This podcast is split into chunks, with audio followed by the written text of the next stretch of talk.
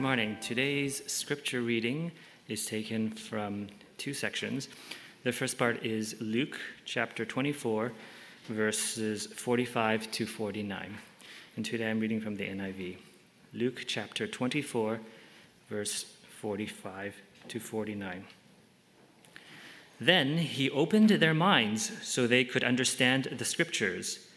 He told them, This is what is written The Christ will suffer and rise from the dead on the third day, and repentance and forgiveness of sins will be preached in his name to all nations, beginning at Jerusalem. You are witness of these things. I am going to send you what my Father has promised, but stay in the city until you have been clothed with power from on high. The second reading is from Acts chapter 1, verses 4 to 8. Acts chapter 1, verse 4. On one occasion, while he was eating with them, he gave them this command Do not leave Jerusalem, but wait for the gift my father promised, which you have heard me speak about. For John baptized with water, but in a few days you will be baptized with the Holy Spirit. So when they met together, they asked him, Lord, are you at this time going to restore the kingdom to Israel? He said to them, It is not for you to know the times or dates the Father has set by his own authority, but you will receive power when the Holy Spirit comes on you, and you will be my witnesses in Jerusalem and in all Judea and Samaria and to the ends of the earth. May the Lord bless the reading of his word.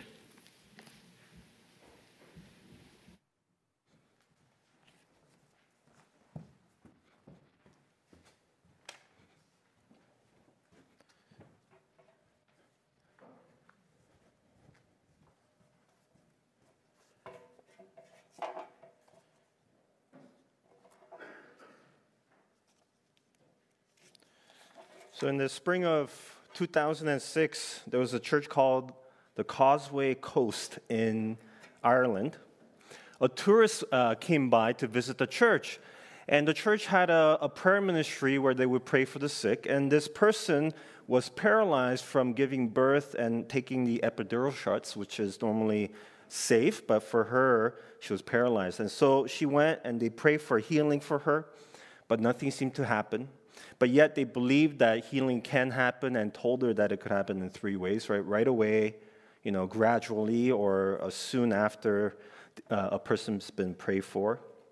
And a few days later, on her way home, she started feeling having sensations in her legs. And so she told her husband to stop, got out of the car, and started walking and then running, and she was healed.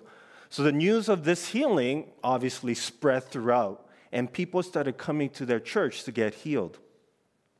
And the, one of their pastors, uh, the founding pastor of the church named Alan Scott, saw this happening. And, you know, if it was any other, not any other pastor, but it, you could, any pastor can feel like this is amazing. Our church is growing, all these people are coming to our church, and so this is what we want. But he really felt that this wasn't something that should be kept within the church doors, but rather that they should go out. They felt that God was telling them, we need to go out with this gift of the Holy Spirit into the city they were in. So on June 17th, 2006, they went out into their city with a banner that had the reading healing, just say healing. And, you know, people started showing up, and within an hour, someone came who had diabetes and was partially blind, asking for prayer.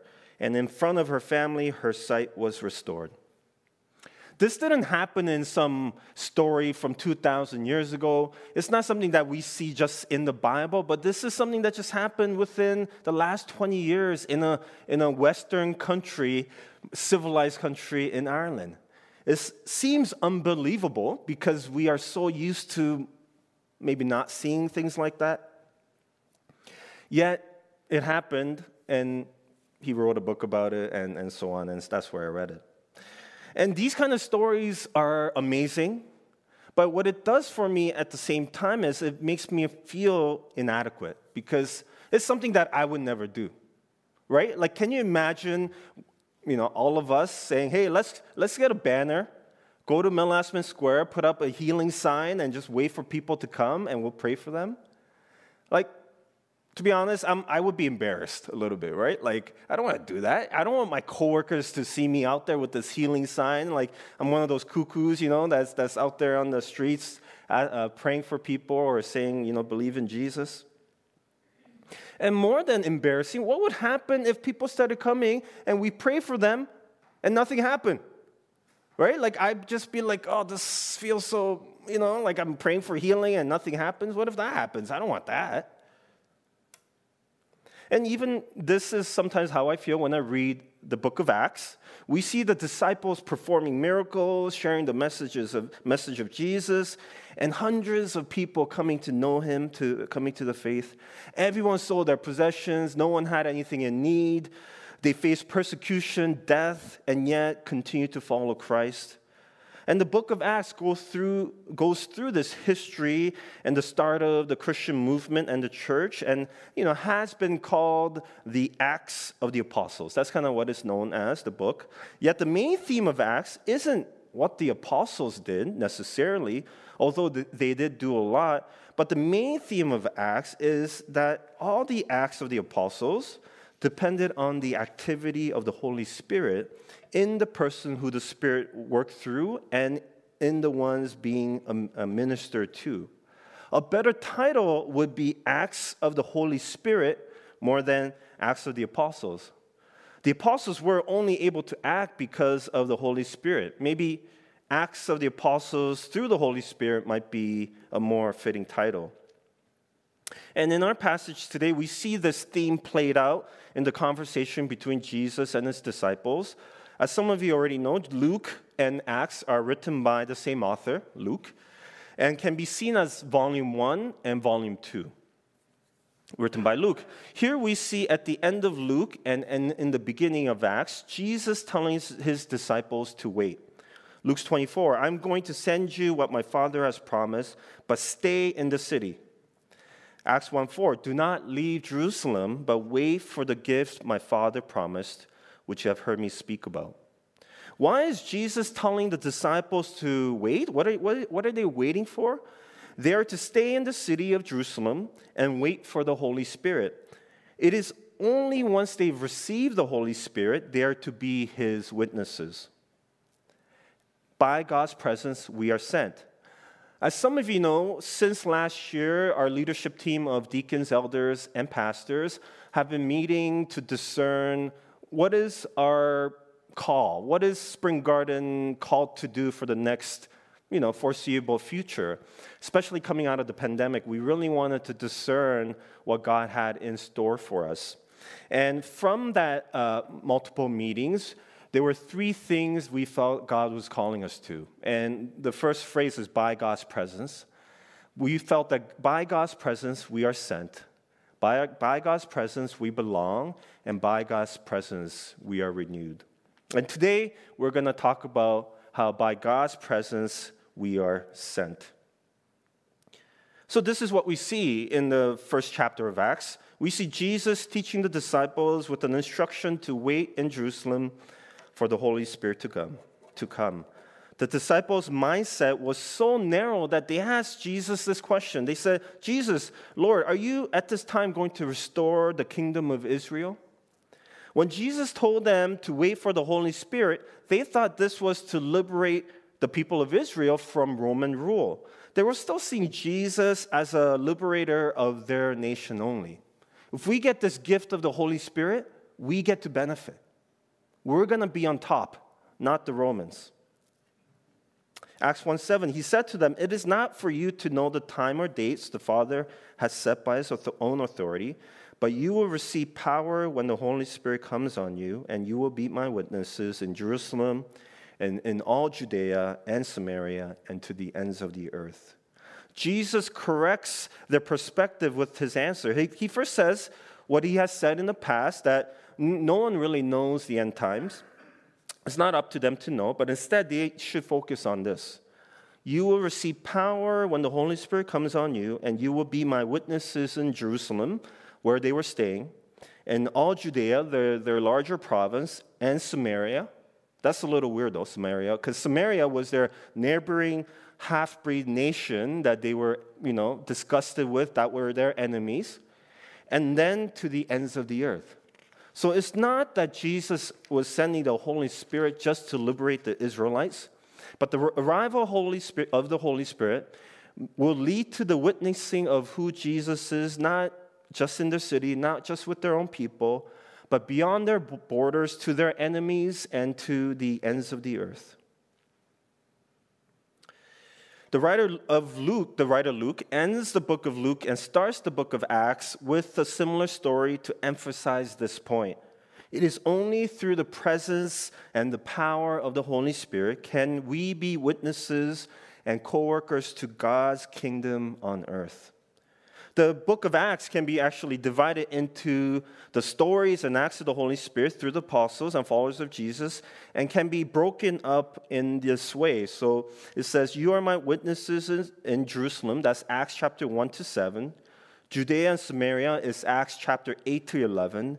And then ends of the earth is Acts 11 to 28. If you ever want to, you could go and check to see if that's true. We are sent by the presence of God. The disciples had to wait for the Holy Spirit to come before they were sent out to be his witnesses in their neighborhood and beyond. In the same way, we can only be sent by the Holy Spirit. When I was at a church in Ajax, it was one of my first churches as a youth pastor, and I wanted to start this drop in basketball program because, first of all, I love basketball. Uh, who doesn't want to do something they love as part of their work, right? So I love basketball. There was a high school right across from our church, and there were some members, uh, some youth in our church who enjoyed basketball. So I told them, hey, why don't you invite your friends and we'll do a basketball drop-in thing weekly on a Wednesday, right? So I got all excited, got ready for it, and the time came, and no one showed up. So I'm just like, you know how it feels, right? When no one shows up to something. I don't know if you've ever experienced that. I was pretty dejected. I still remember in the gym, I was, I, I was leaning against the wall looking at the time. Oh, it's like half an hour past when we were starting. I'm like, okay, no one's coming. And, and I remember sliding down, so dramatic, right? Sliding down on the back of the uh, gym wall and sitting down on the ground and then thinking and realizing, you know, I didn't even pray. I didn't even ask God to bring people here, right? I just thought I'll start something and people just show up, you know? And, and, and I spent time praying. And I still remember that moment because it's always a good reminder for me that I need to rely on God for the things I do. I can't just do it on my own. And all the, I think a lot of the times we do not take enough risks what I mean by that is we do things that we know we can accomplish on our own strength. We'll do just enough, we'll raise enough funds that we know we can meet, but we won't go beyond because, in many ways, we just don't want to fail.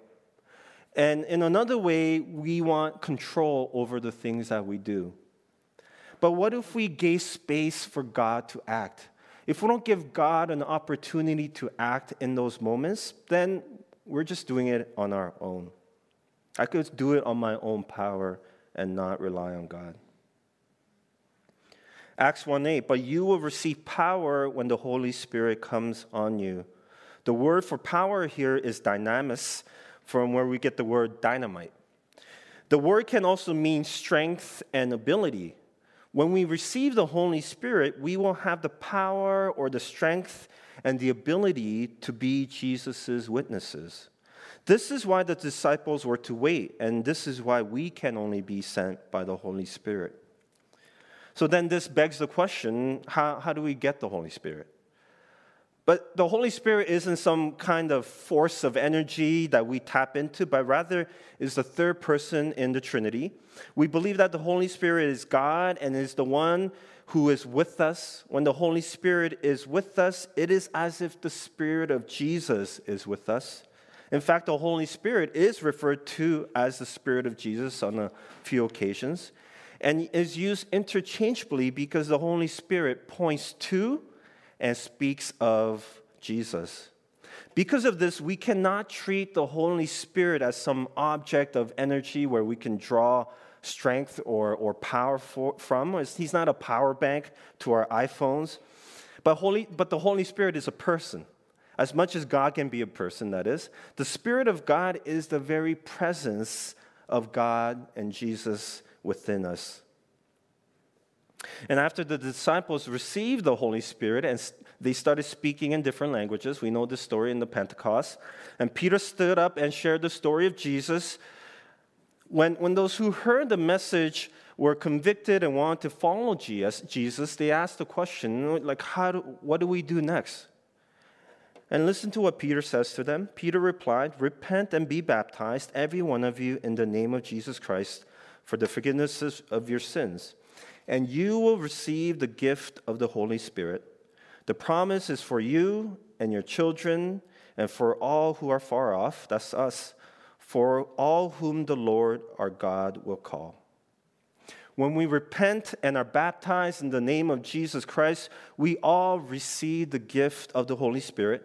This is what Paul says in Romans that those who have died with Christ and have raised with him, that is through the experience of baptism, whether it's physical experience or a spiritual experience, we receive the Spirit of God and become the children of God. We become the place where God dwells, and as God's temple, and the Holy Spirit resides in us. In our baptism, in and with and through Christ, we receive the gift of the Holy Spirit. To me, this is the reason why we get baptized. It's not just a symbol, but the way in which we receive the Holy Spirit. And this isn't the place to talk about whether or not the spirits live in, in us, whether or not we are, uh, it happens exactly at our baptism, or if, if it's something that happens afterwards. There's a lot of different theories around that. But I, I would say that all who, not all who are baptized may have the Holy Spirit, but all who have the Holy Spirit are baptized. And once the disciples received the Holy Spirit, they went out and shared the gospel. That, that is, they share the good news of Jesus Christ, who has come and have decided to make his home in us. God so loved the world that he sent Jesus to die for us so that we can have the Spirit of God reside in us. I mentioned that the title of Acts could be called Acts of the Holy Spirit through the disciples. What we need to be reminded of is that God is the God of mission. God is the missionary, not us. God is the one who sent his son to die for us. God is the one who sends his angels and prophets and prophetesses. God is sending God is ascending God, and God has not stopped coming to us. God is the one that is still going out and calling his lost children to come back home to him.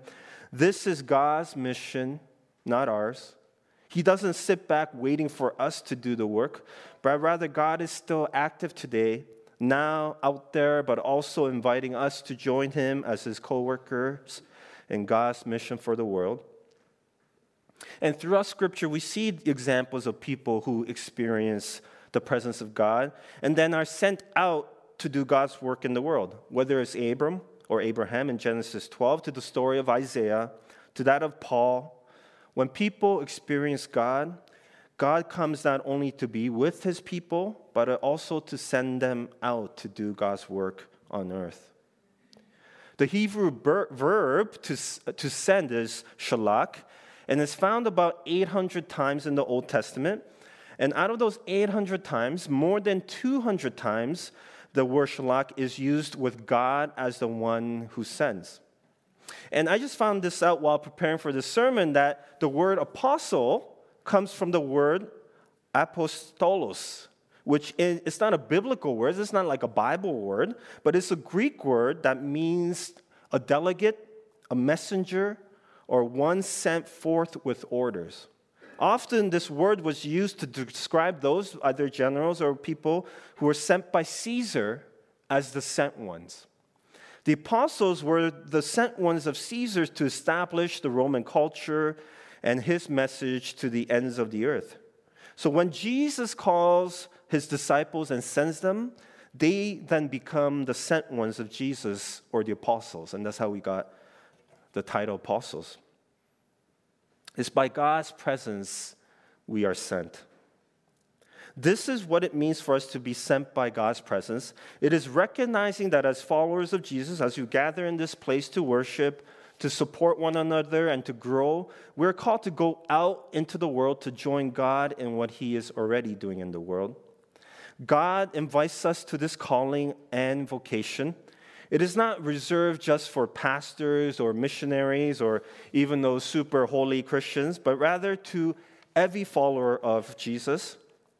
This is why baptism isn't just a way to get saved, it is a new way of being. Baptism isn't just a way to get saved, it is a new way of being. In the book of faith, in the, in the book called Faith Goes to Work, Robert Banks speaks about how baptism is more than just about our personal salvation, but rather a new way of being as the people of God in the world. Baptism gives uh, all of us a calling to follow Christ with our whole lives, including our work, our bodies, our families, our passions, everything. Baptism isn't just a way to be saved or to join a community of faith. It is the way in which we receive the life of God in us so, then, so that we can live our lives being his apostles in the world. Meaning, serving God again, or what we call ministry, isn't just for pastors or missionaries, it's for everyone who is baptized. Ministry isn't what just happens at the church, but what we do with our whole lives. We don't pay pastors and missionaries so that we don't have to do the work we do so so that they can support us, equip us, so that we can, as a community, be the people of God. Not in the church building alone, but without. We are the sent people of God because when God shows up, when God is present, He sends us to His purposes and mission because God is the ultimate missionary. I don't know about you, but sometimes it feels so hard to be a Christian in our city when there's so many around us who aren't, and our culture that does not seem to care. It's hard enough being a faithful Christian on our own, let alone share who Jesus is with our neighbors or with our coworkers. It's a taboo to talk about your faith at work. But I came across this quote by Alan Scott, who shared the story of healing at the beginning of my talk. And just to let you know, Though I uh, like what Alan Scott writes, I don't necessarily agree with the way they do everything. I wouldn't maybe have a healing tent set up. I wouldn't be encouraging us to do that. But I think we could still learn a lot about their boldness and how they take the Holy Spirit seriously. They're also a vineyard church when we're Baptist, so that kind of gives you some sense of our differences. Yet, I think we could learn a lot from them. And this is his quote. He says, Our cities are not hard to reach.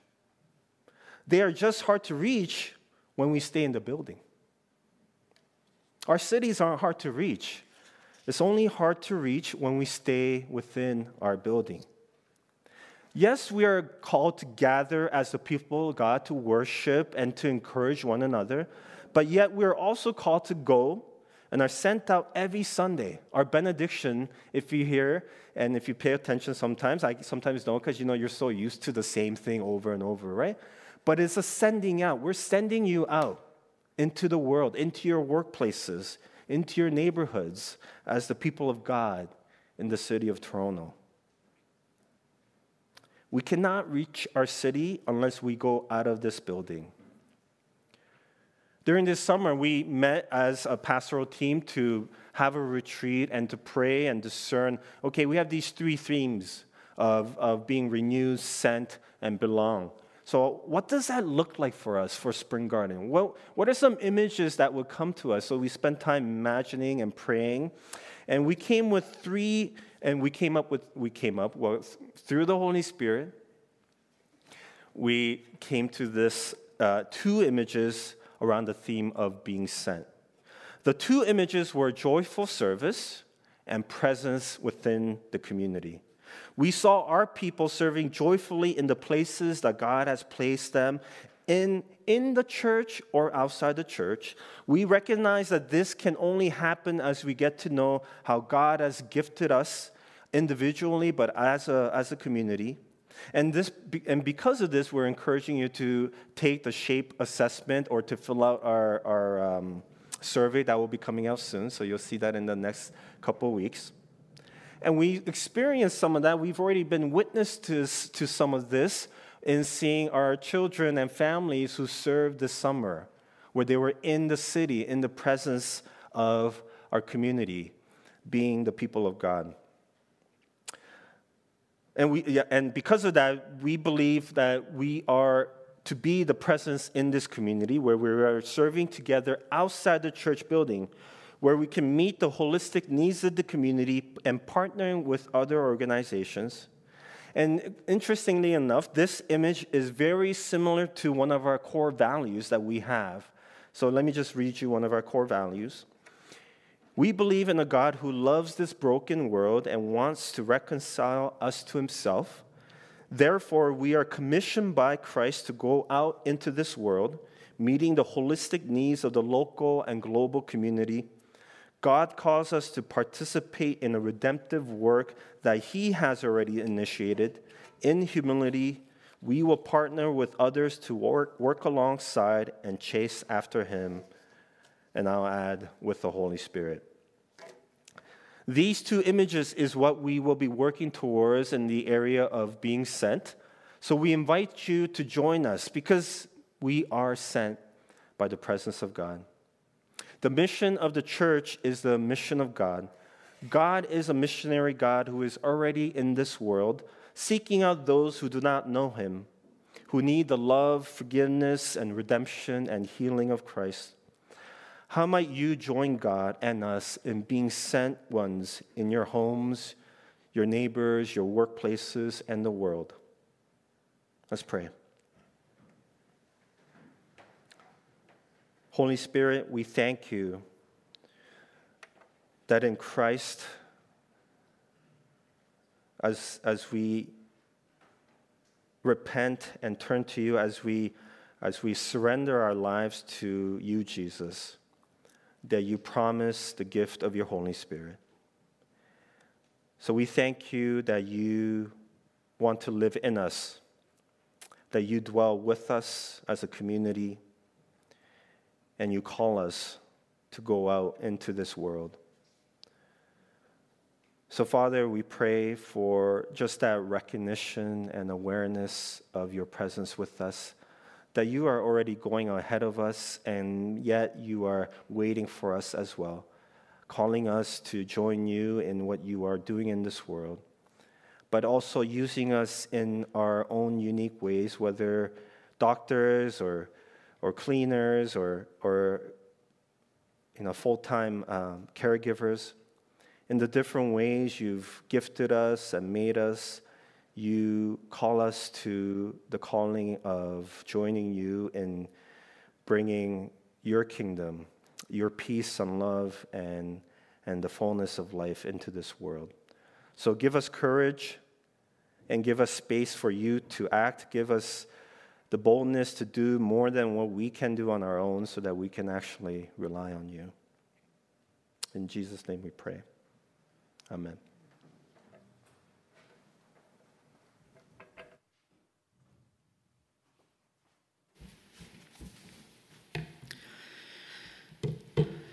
As Sam uh, spoke about, sent ones are not uh, just pastors and, and missionaries, but that we are all sent ones. And so the church historically has a practice of commissioning those who are called sent ones. We commission pastors and um, missionaries. But as we are all missionaries at, here at Spring, we like to ha- take time to commission everyone all of us are sent ones, and we like to take time to commission everyone into the places that God has called us, the places that God has called you. For this commissioning, we use the word vocation. Uh, and because uh, some of us, our jobs, what we do during the day, may not be using what we feel God has created us to be or to do. And so, uh, as part of this, I, uh, and he, Sam mentioned that uh, Banks, the author Banks, and, and we have a commissioning that's based off of that, where uh, we invite people to be commissioned into a part of God's character that your vocation looks like. So, uh, the question, I guess, for you is can you identify something that you feel God has created you to do and to be in the world? And if not, that's okay. Perhaps the question then is do you see how what you do reflects the character of God? Um, we have a description uh, online, and uh, there were some handouts at the front. Uh, oh, good, it worked, although it's way smaller than I thought I'd made it. So, if you want to follow, if you want to see or have a copy of this, you can go to tiny.cc slash IGIZUZ. And yes, I said ZUZ, but uh, also known as ZUZ. Tiny.cc slash IGI Z-U-Z or Z-U-Z. I was going to make a joke about my favorite top. My favorite band is uh, from the 80s is ZZ Top. But uh, anyway. For those who don't know, the band's name is ZZ Top. But anyway, okay. So I'm just gonna I'm gonna read out the descriptions for those of you who don't have phones, and um, and so Kuhn, what I'm doing now won't uh, be quite this part yet. This is too much information for a screen, so. So just as you as you listen, if, if you go, you know what, that's me, then I'll uh, then, um, well, then great. So and hopefully you find yourself in one of these. So redemptive work. Redemptive work is God's saving activity, reconciling all things, whether in heaven or in earth. This is whenever anyone speaks up for God, whenever, if you are prepared to give an answer to anyone who asks. Employment that possesses a redemptive, redemptive dimension. So, examples of this could be evangelists, church founders, counselors, social workers, engaging in and negotiating end hostilities, mediating divorce cases or other disputes, resolving neighborhood or racial conflicts, screenwriters, producers committed to developing redemptive motifs. That's redemptive work. Creative work. God's work began long before the incarnation, God's fashioning the physical and human world, the novel and surprising ways that God shapes historical and future events. God continues to work in the world partly through human creative work. So, examples of creative work arts, musicians, painters, sculptors, writers, filmmakers, crafts, potters, metalworkers, weavers. You know, you get the idea. Architects, builders, gardeners, landscapers, interior design, urban planning. Any activity that has a touch of originality or creativity outside of traditional art forms, so housemakers, office workers, factory hands that found ways to grace work with a creative touch. Next is providential work. It's a full range of what God brings, gives, and supplies to us. All that God does to maintain the universe and human life in an orderly and beneficial fashion. Conserving, sustaining, replenishing, daily provider. So examples are, you know, bureaucracies run society, public utility workers, entrepreneurs building businesses, creating jobs service occupations and trades supplying and supporting and fixing and remedying problems, silver servants, housing inspectors, trash collectors, all the things that helps our society and our lives um, to function. Justice work is giving people their fair and equal redress or due, so legislators, government work regulators, judges, attorneys, supervisors, this sort of thing. Social activists, minority activists, consumer protectors, uh, and the list can go on. So, justice work. Compassionate work, showing compassion as seen as in divinely appointed servant described by the prophets in the Bible. And so, examples are helping professions. So, doctors nurses, paramedics, psychologists, therapists, home visitors, uh, and on and on. Dentists? Did I hear someone say dentists? Revelatory work is the last one. So, God is the one who enlightens others about truth, revealing, enlightening, educating activity of God that seeks to bring truth and wisdom to others. So, examples of this are preachers, professors, teachers, writers, commentators, journalists, parents, humorists, cartoonists. So these are kind of the broad categories. And so if you find yourself in one of these, uh, um, what I'm going to do is we're going to, I'm going to invite, if you are able, uh, and, and would like to, when I, for each one, I'll invite you to stand if you find yourself in this. If you, and if you are uncomfortable with standing, because I know that can be uncomfortable for some of you, feel free to stay seated and just, you know, perhaps put your palms up or, or even just inwardly receive um, the blessing of this commissioning. And so I'll go through each one and I'll give you an opportunity to stand and to be commissioned into your vocation. If you don't find yourself, if you don't see how you sit in any of these, I perhaps receive the blessing for all of them. I don't know. It's fine. So, redemptive work. So, now, Kuhn, we're ready for that. If you feel called to redemptive work, please, uh, again, stand if you're able or comfortable. Um, perhaps place your hands open, palms up. We believe in God who is actively reconciling all things in heaven and earth to himself. Do you accept your redemptive vocation as an expression of God's image in you? Do you commit yourself to pursue your redemptive vocation as an offering to God? With God's help, we do. And if you feel called to creative work, Please stand if you're able and comfortable. And uh, perhaps place your hands open, palms up, but it's all symbolic. And so um, do what is most true to you.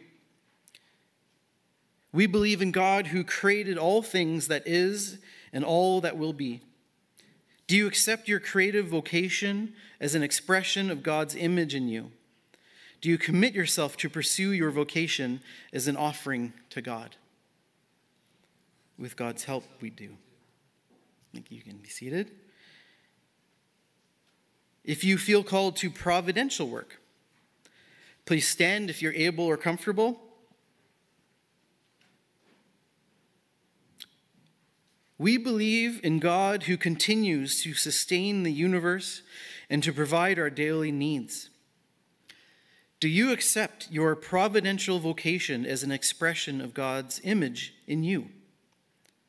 Do you commit to pursue your providential vocation as an offering to God?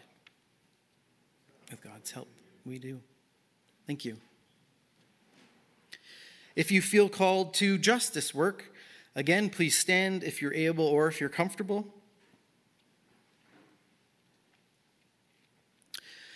We believe in a just God who brings fairness and equity to his judgments. Do you accept your justice vocation as an expression of God's image in you? Do you commit yourself to pursue your vocation as an offering to God? With God's help, we do. Thank you. If you are called to compassionate work, please stand if you are able or feel comfortable. And Oh, wow, we are a compassionate uh, community here. We believe in God whose loving kindness never fails, for he is filled with compassion for the poor and the marginalized and the sick and the broken. Do you accept your compassionate vocation as an expression of God's image in you? Do you commit yourself to pursue your compassionate vocation as an offering to God. With God's help, we do. Thank you. And finally, if you feel called to revelatory work, please stand if you are able or feel comfortable.